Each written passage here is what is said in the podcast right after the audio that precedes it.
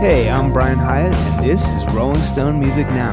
It's the 50th anniversary of Sgt. Pepper's Lonely Hearts Club Band, which, according to, well, Rolling Stone, is the single greatest album of all time. And we have a jam packed, star studded show to celebrate that anniversary and discuss that album. We have Rob Sheffield and Andy Greene here in the studio. Hey, guys. Hey, Brian. Hey. And calling in right now, we have David Crosby, who got to know the Beatles while he was in the Byrds and ended up spending at least one day in the studio while they recorded Sgt. Pepper's. David, what do you remember about that day?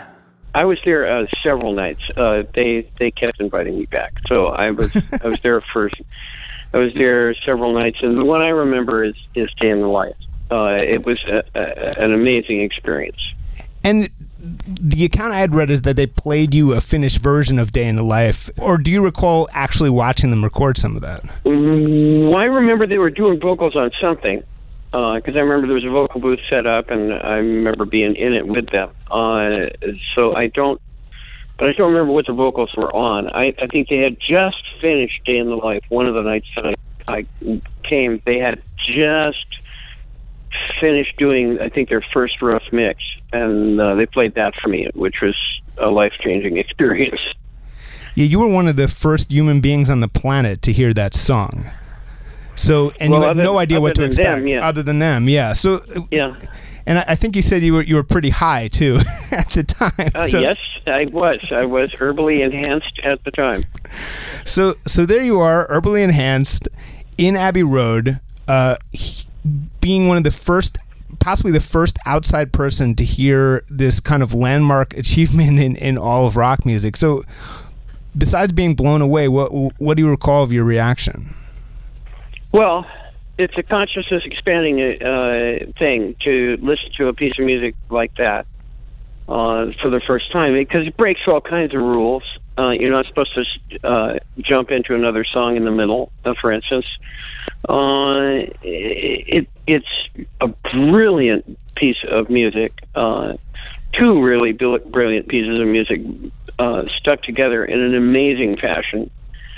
Um, and they executed it perfectly. I mean, it's just a, it's a like perfect record. There's there isn't anything you could have done to make it uh, better than it was. It was stunning. What was the atmosphere like in the studio? How how relaxed versus tense, or what was the feeling of being there? It was relaxed. It was funny. Uh, they were very proud of themselves. They knew what they had done, and they knew that it was going to blow my mind right out of my ear, which it did absolutely. Uh, and they enjoyed that. They were having fun this was a, this was still very happy times for the Beatles. They were they were rocking. And you had gotten to know them in when they were in California a couple years earlier. Is that what happened? Well, actually, first I got to know them in England when we went over there with the Byrds the first time. They were very kind to us. It was uh, kind of shocking. We were afraid to meet them, you know, because they were giants and we were little guys. And uh, we met them, and they were totally nice to us. They drove us home. They gave us rides, they invited us over for dinner. We became, as we said, herbally enhanced. Uh, we uh, we spent uh, some time together, and it was great fun because they are they were, you know, much more real than we thought. We we were seeing them bigger than life, and the truth is, these were some pretty tough guys who'd been through a lot, paid a lot of dues, and worked in some raunchy bars, and they were very real with us they were very nice to us. Tough guys is really interests me. What what struck you as tough about them? Well, you got to remember they had been playing, you know, three sets a night in German bars where they threw bottles at you if they didn't like the music. I mean, they had paid some dues. Uh, they uh, they had you know done the thing with the you know driving in the van to the gig to play the 35 people. They'd done that plenty of times, and uh, they were uh, much more real and much funnier and much more human than we thought they were going to be. We thought they were going to be godlike, and they turned out to be real guys and very nice to us. So, what is your memory of hearing the complete Sergeant Pepper's as an album? What were the circumstances? Uh, I took the shrink wrap off and put it on a turntable and played it. Uh, uh, it's a, it's quite an experience, man. They, you know, it's sort of like a concept record, but they stretched the envelope quite a bit. Uh, they didn't stick to sort of a plebeian way to plod through it. They they really they really stretched it. They really went very far afield. Uh, this, this is when they were, you know, they had blossomed as writers on uh, uh, Rubber Soul and Revolver to the point where they they were now just really in full flower as writer, and they were they were writing unbelievable stuff. You know, it was I, I loved it. I loved every minute of it. I I I still listen to it. As a songwriter and recording artist and a contemporary, what in it felt like a challenge or, or a potential influence when you were listening to it? Listening to the writing. The execution was spectacular.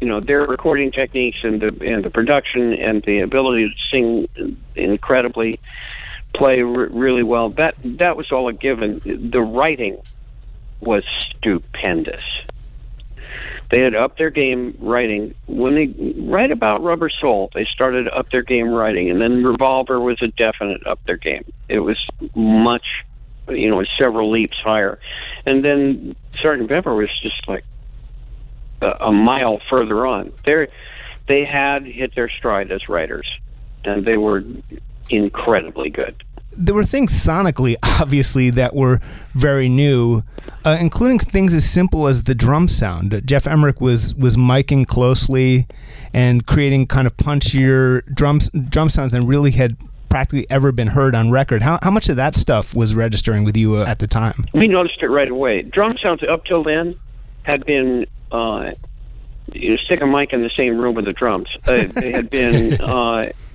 they were all, uh, you know, uh, burdened with a whole lot of room sound.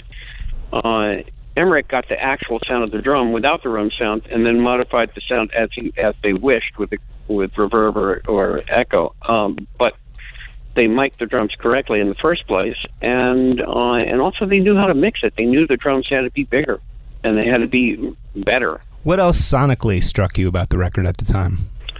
The guitar sounds amazing guitar sounds, the the clarity of the bass track.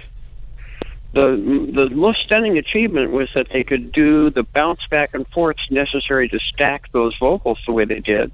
Right. With so few tracks, they only I think they were they only used an eight track. Might have been four. Was it? Might have been yeah, four. four. Still yeah. with Sergeant Pepper with it four. Unbelievable that they could bounce back and forth eh, because you lose a generation every time you do that. Right. And that they got the vocals to stack and and double as well as they did, and they did it beautifully. To do that under those technical circumstances, I mean, we we sit down with with Pro Tools or Logic, and we can you know do thirty vocals. It's no problem. Uh, there's all this room, and it's easy, and you don't lose a generation. They did it with the most primitive of tools and did the most startlingly beautiful work. One of the things that's hard to kind of convey or understand from the perspective of 2017 was the impact of this album. My understanding is it just hit like an atom bomb that you heard it everywhere that every person under 30 basically in the world was was listening to this album talking about this album that it was being played in its entirety on the radio. Like what was the the impact like in your perception at that time?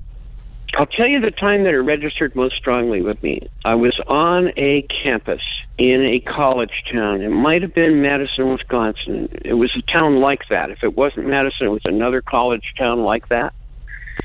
And I'm walking along through what must have been their their fraternity and sorority row or their their student housing, and it was coming out of every single window. Wow it was summertime there were uh, or springtime and and it was coming out of every window everywhere all the time. Every time you heard music it was that music. It was pretty universal. Besides day in the life what song or songs kind of stand out most to you uh, from that record now? Mm, is it lucy in the sky on there? Yes. Yeah love that. What I about mean, that one? know, well, the way the music sounds, uh, sort of like things sound to you when you're on acid. the Lucy in the Sky with Diamonds, LSD. Uh, I don't think there's any question what they were talking about. Um, and it was uh, musically delicious, just absolutely delicious. One of the greatest sort of time signature back and forth probably in, in, in pop music. It, it, there's some there's something so delightful about that shift in, in the chorus, you know.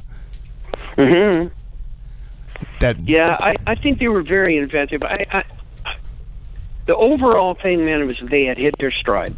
yeah. They hit that record. They were in full full gear. They knew exactly what they were doing. They had full confidence in themselves. They were writing spectacularly well, and they knew it.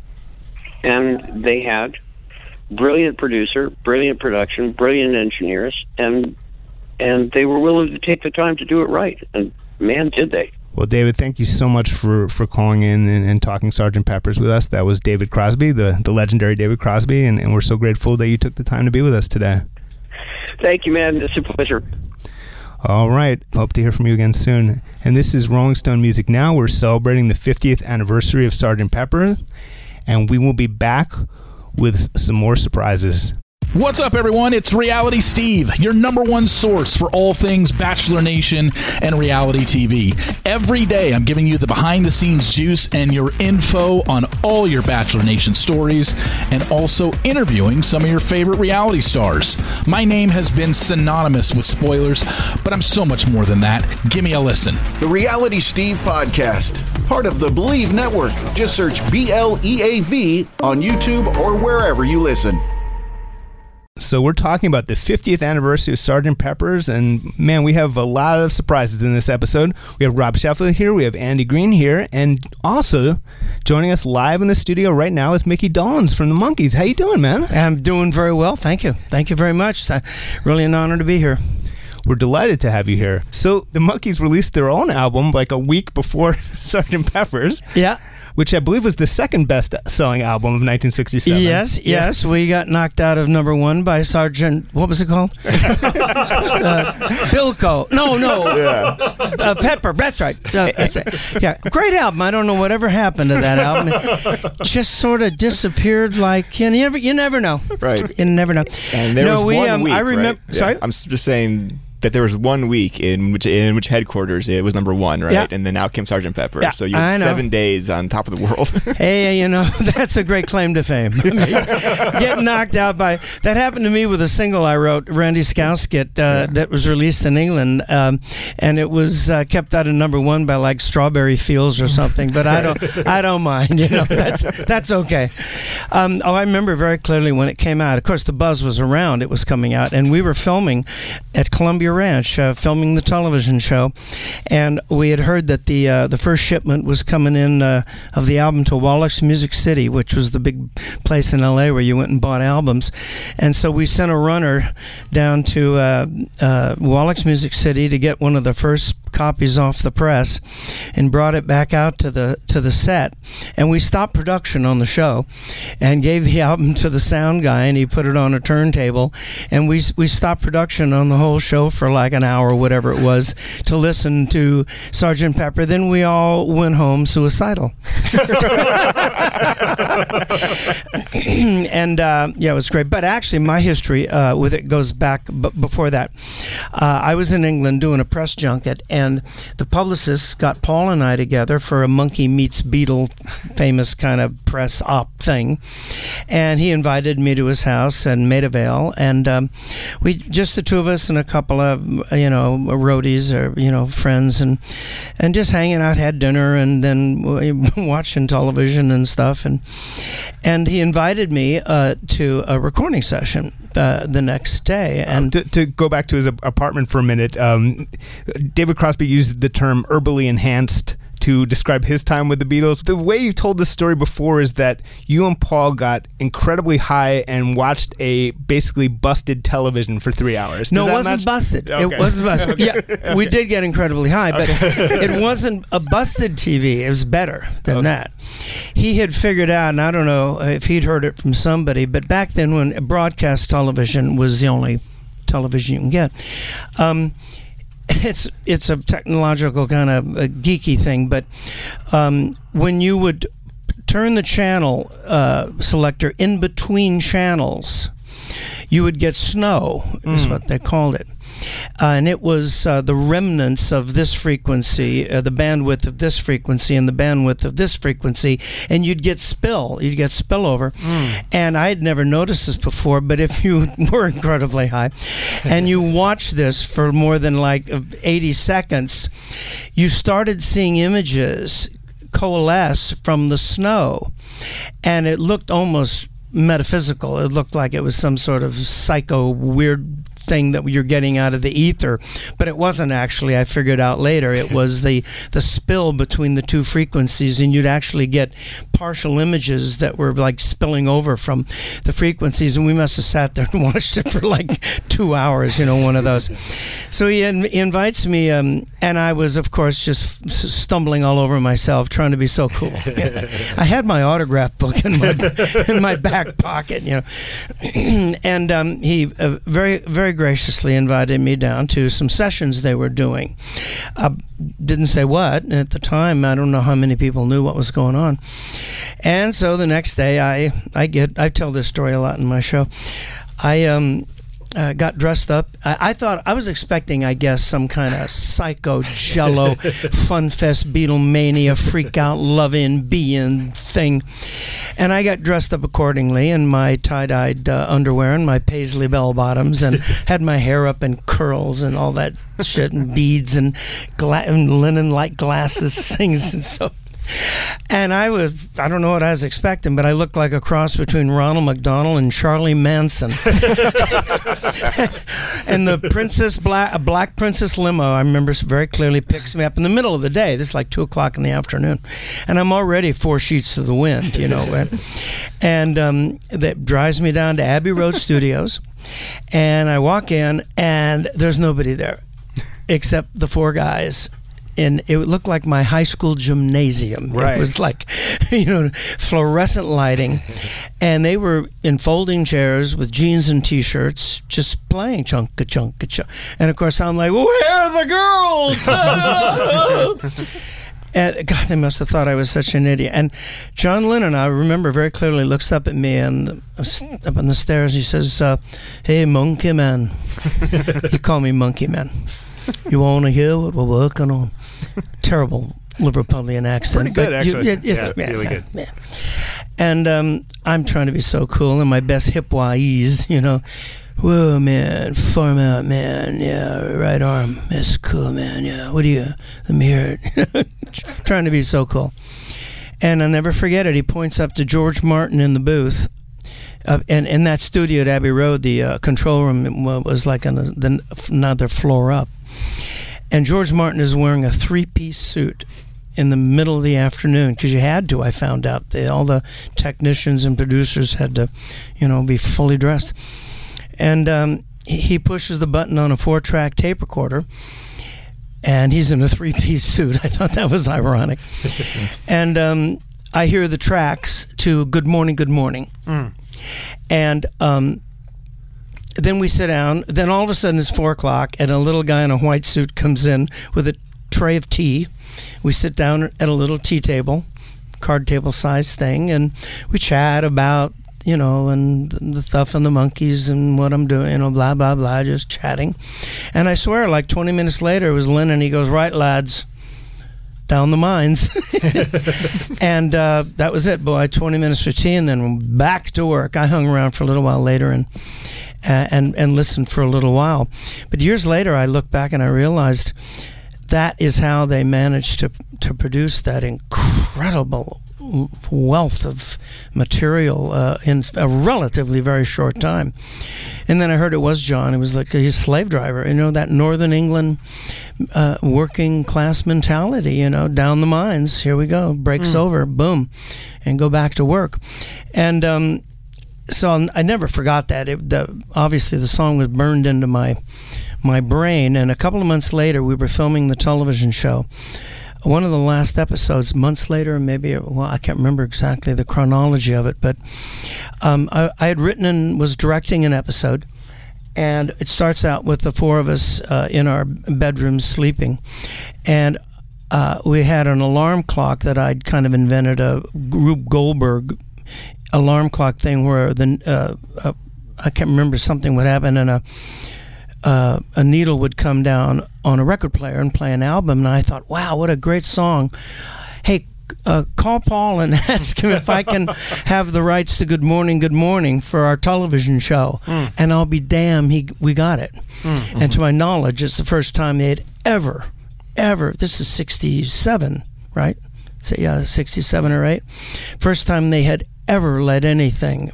Anybody play anything on a TV show or movie or commercial, whatever, whatever, as far as I know. And then I went back uh, to the big piano chord session, the big party session, where uh, at the end of the uh, Day in the life, yeah. yeah, the end of uh, of Day in the Life, and uh, so I was there for that. I uh, Did- did I don't you- remember did that so much. I'm told I had a great time. Do you think you were one of the people hitting the E chord on, on a piano? Do you think you you because they had a lot I of don't. I don't think so. I don't remember. I remember sitting. I thought I remember sitting next to to Paul or Ringo or somebody and just chat. And Harry Nilsson, my friend, uh, my dear friend Harry, was there. And uh, but I remember that. I had the a, a great pleasure of uh, years later. This is uh, decades later. I was asked to uh, go to Fort Worth and sing the opening, uh, the first song, "Day in the Life," with a 60-piece philharmonic orchestra. Because of course they never performed it ever like that, and I did the Lennon part, the, the high part, and uh, that was a big thrill. It was 20 years ago today. Sergeant Pepper's out the band. And um, boy, I remember that sent chills up my spine. You know, that was amazing. I still do some Beatles songs in my uh, in my show. What do you remember about just this thing impacting the world? Well, I wouldn't have noticed how it impacted the rest of the world. I mean, I was pretty uh, uh, secluded at the time, and and sort of uh, what's that word? Uh, you know, I didn't get out much Right. as, I, as I couldn't. You know, uh, but I can tell you what it meant to me, and I mean, uh, but all the Beatle albums meant a lot to me. I mean, I was just a huge fan right from the get go because even before before the Monkee Show was cast, you know, um, I was a huge fan. I remember sitting in a my car with a, a portable early early portable black and white TV that you plugged into your cigarette lighter and had rabbit ears up on the on the roof of your car and you try you get a signal and I remember sitting in my local hamburger American graffiti hamburger uh, car hop parking lot watching the Beatles on Ed Sullivan. And um, and I very clearly remember drive. This is '64 or five, way before the Monkees. Uh, 60. When when did they hit uh, the states? What year? 60, January 64. Yeah. 64, right. So it would have been, tr- and I remember Beatle Day on KHJ uh, radio, and it was huge. And uh, and I was working a summer job at a supermarket, like as a box boy or something.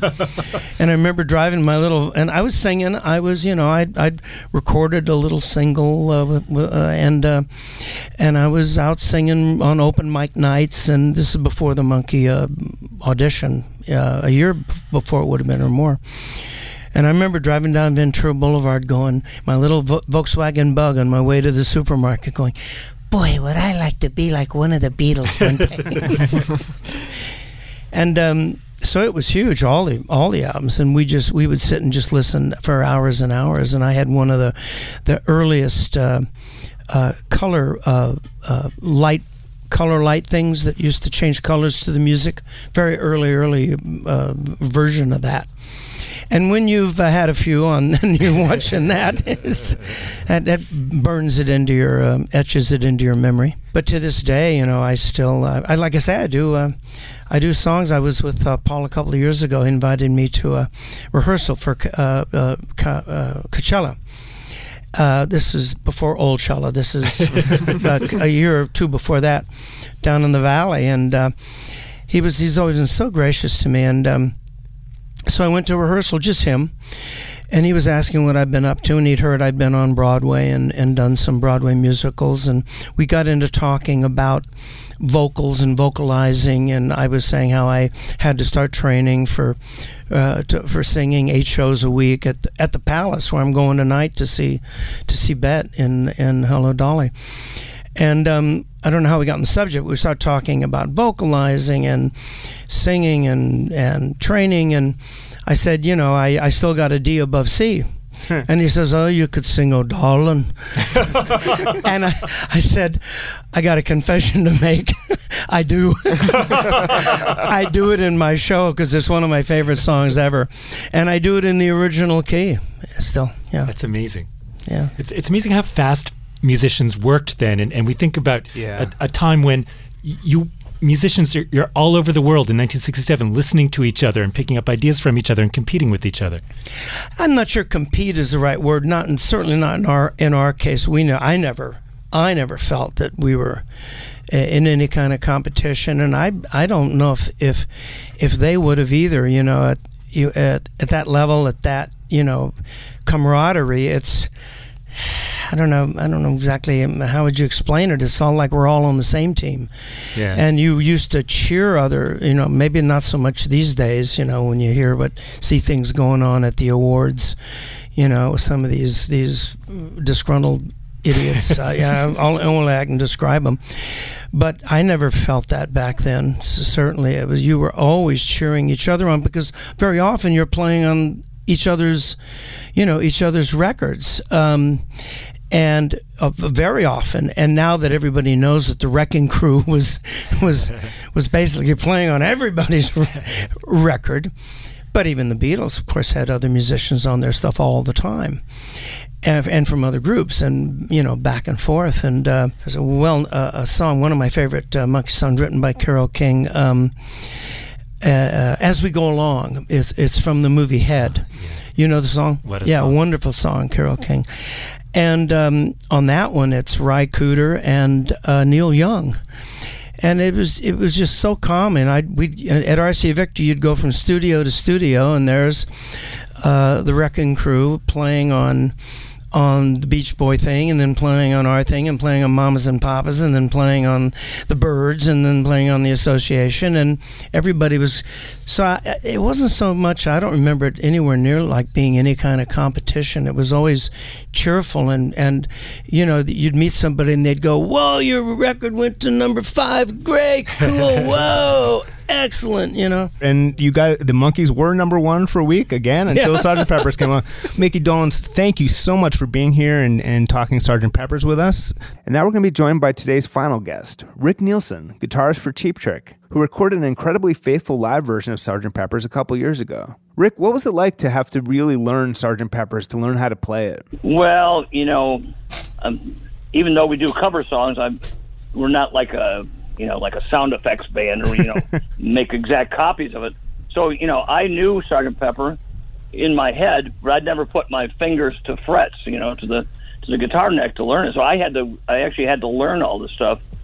You know, I knew it note, I knew it in my head, like I said, but I didn't know it to play it. So I mean, I had to actually do do some uh, do a little uh, wood shedding on that stuff. Uh, it was the first time we did it. We uh, we did two shows at the Hollywood Bowl for nineteen thousand people a night, and you can't go out there and start jamming the solo. You know, like you know, they're they're. Nobody booed us, but you know they, they would have had I not learned my, at least at least my stuff. One thing that I, I wanted to talk about today is just the seeming insanity on some level of the Beatles not putting Penny Lane and Strawberry Fields Forever on Sgt. Pepper's. As as someone who's made track listings in your time, what, what do you make of that decision, Rick? Uh, well, you know, uh, like in our case, uh, they they didn't want to put "I Want You to Want Me" on our first record. Uh, you know, it's like, and, and so you know, but it just happens that way. You know, when you got a lot of songs, it's like you you got to try and put a, a, a something cohesive together. I mean, when we did the Sergeant Pepper's, you know, we do the whole thing. It's like it was all right. It was really cool, and then if it ends in Day in the Life, you know, it's like well, we'd what we would do is we went into um, we did another song. We did Golden Slumbers, Carry That Weight in the End uh, as a sort of uh, to continue it on, and that was cool because uh, you know actually because we had uh, we had Geoff Emerick uh, was our engineer for every show we did. We did all you know hundred shows or whatever, and he was uh, every one of them. And he had said to us, he said, "Well, look, you know, some of those songs they they'd never played them together. They just you know put them, uh, you know they." they were pieced together and all that stuff. And uh, so well, he said we played it better than they did. Whoa. I'm not going to go. I'm not going to go there. But that, that's what he said. He said because. Well, you had a lot more reason- practice at it, yeah.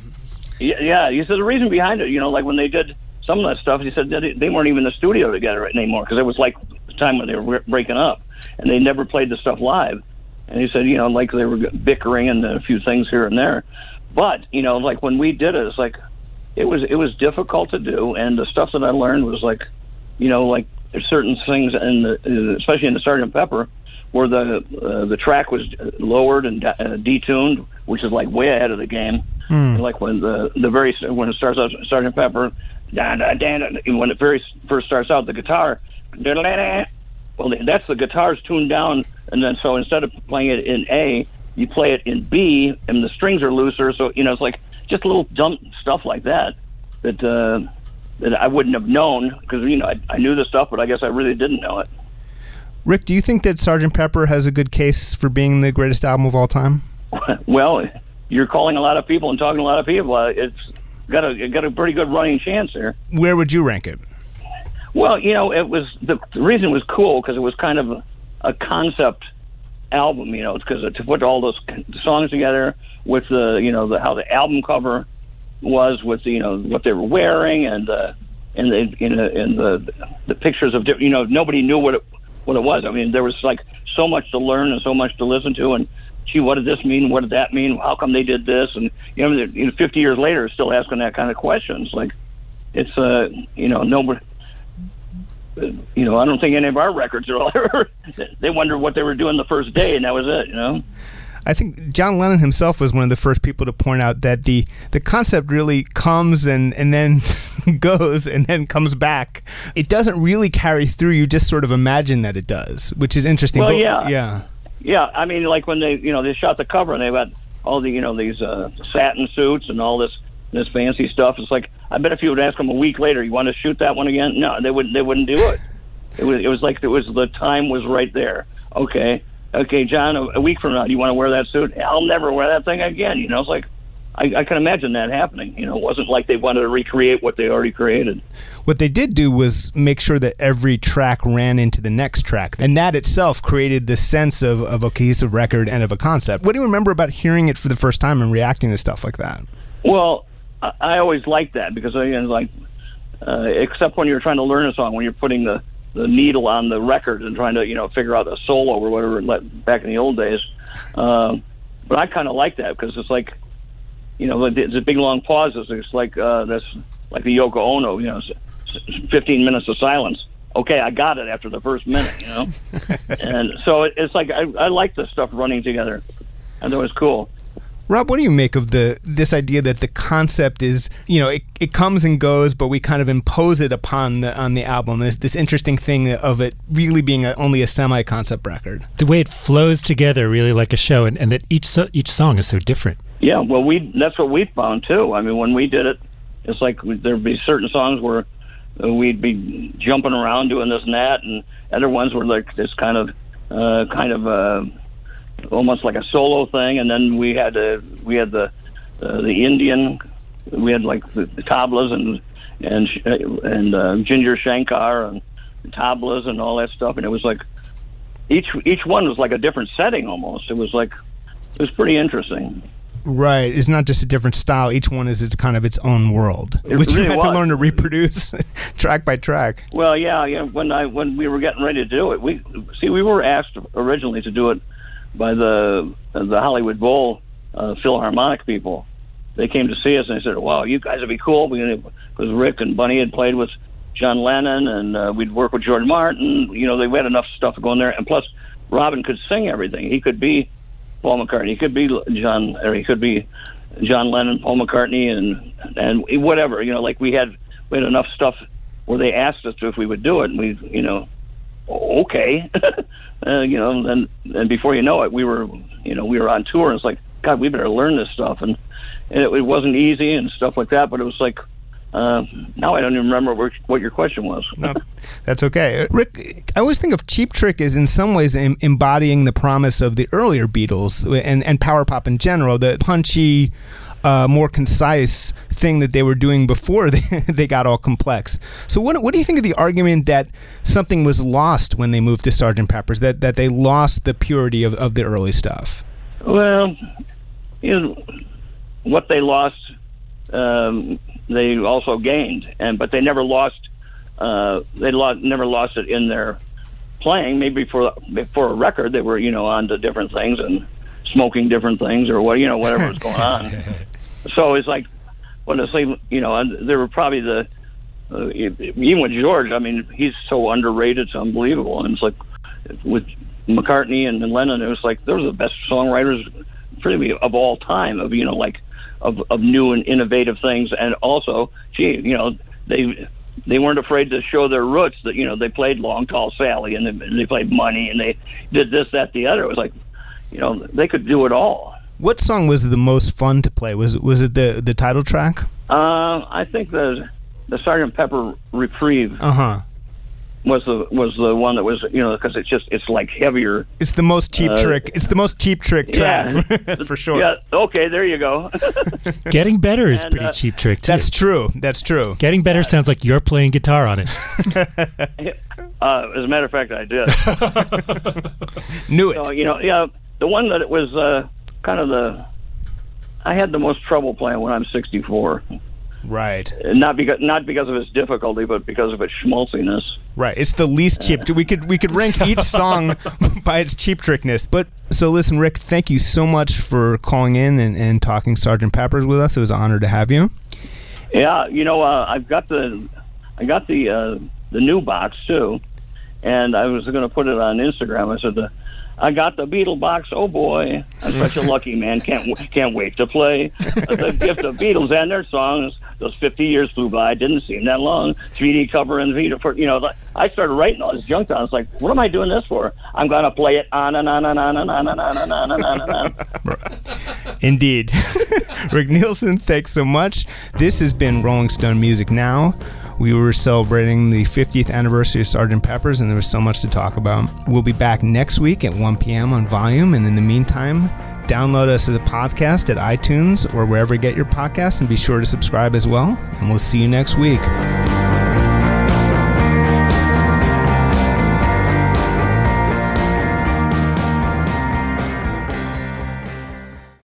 Welcome to Talkville, the ultimate Smallville rewatch podcast. Guest star Sarah Carter as Alicia Baker, although I didn't really work with her a lot. But Tom did, and they had some real big smoochy scenes. Yeah. Can we talk about that? Could there be any more sex? What was three page makeout scene that just kept going? Good Lord, we get it. They have chemistry. Jump in now or catch up on any of the past seasons of Talkville on YouTube or wherever you listen.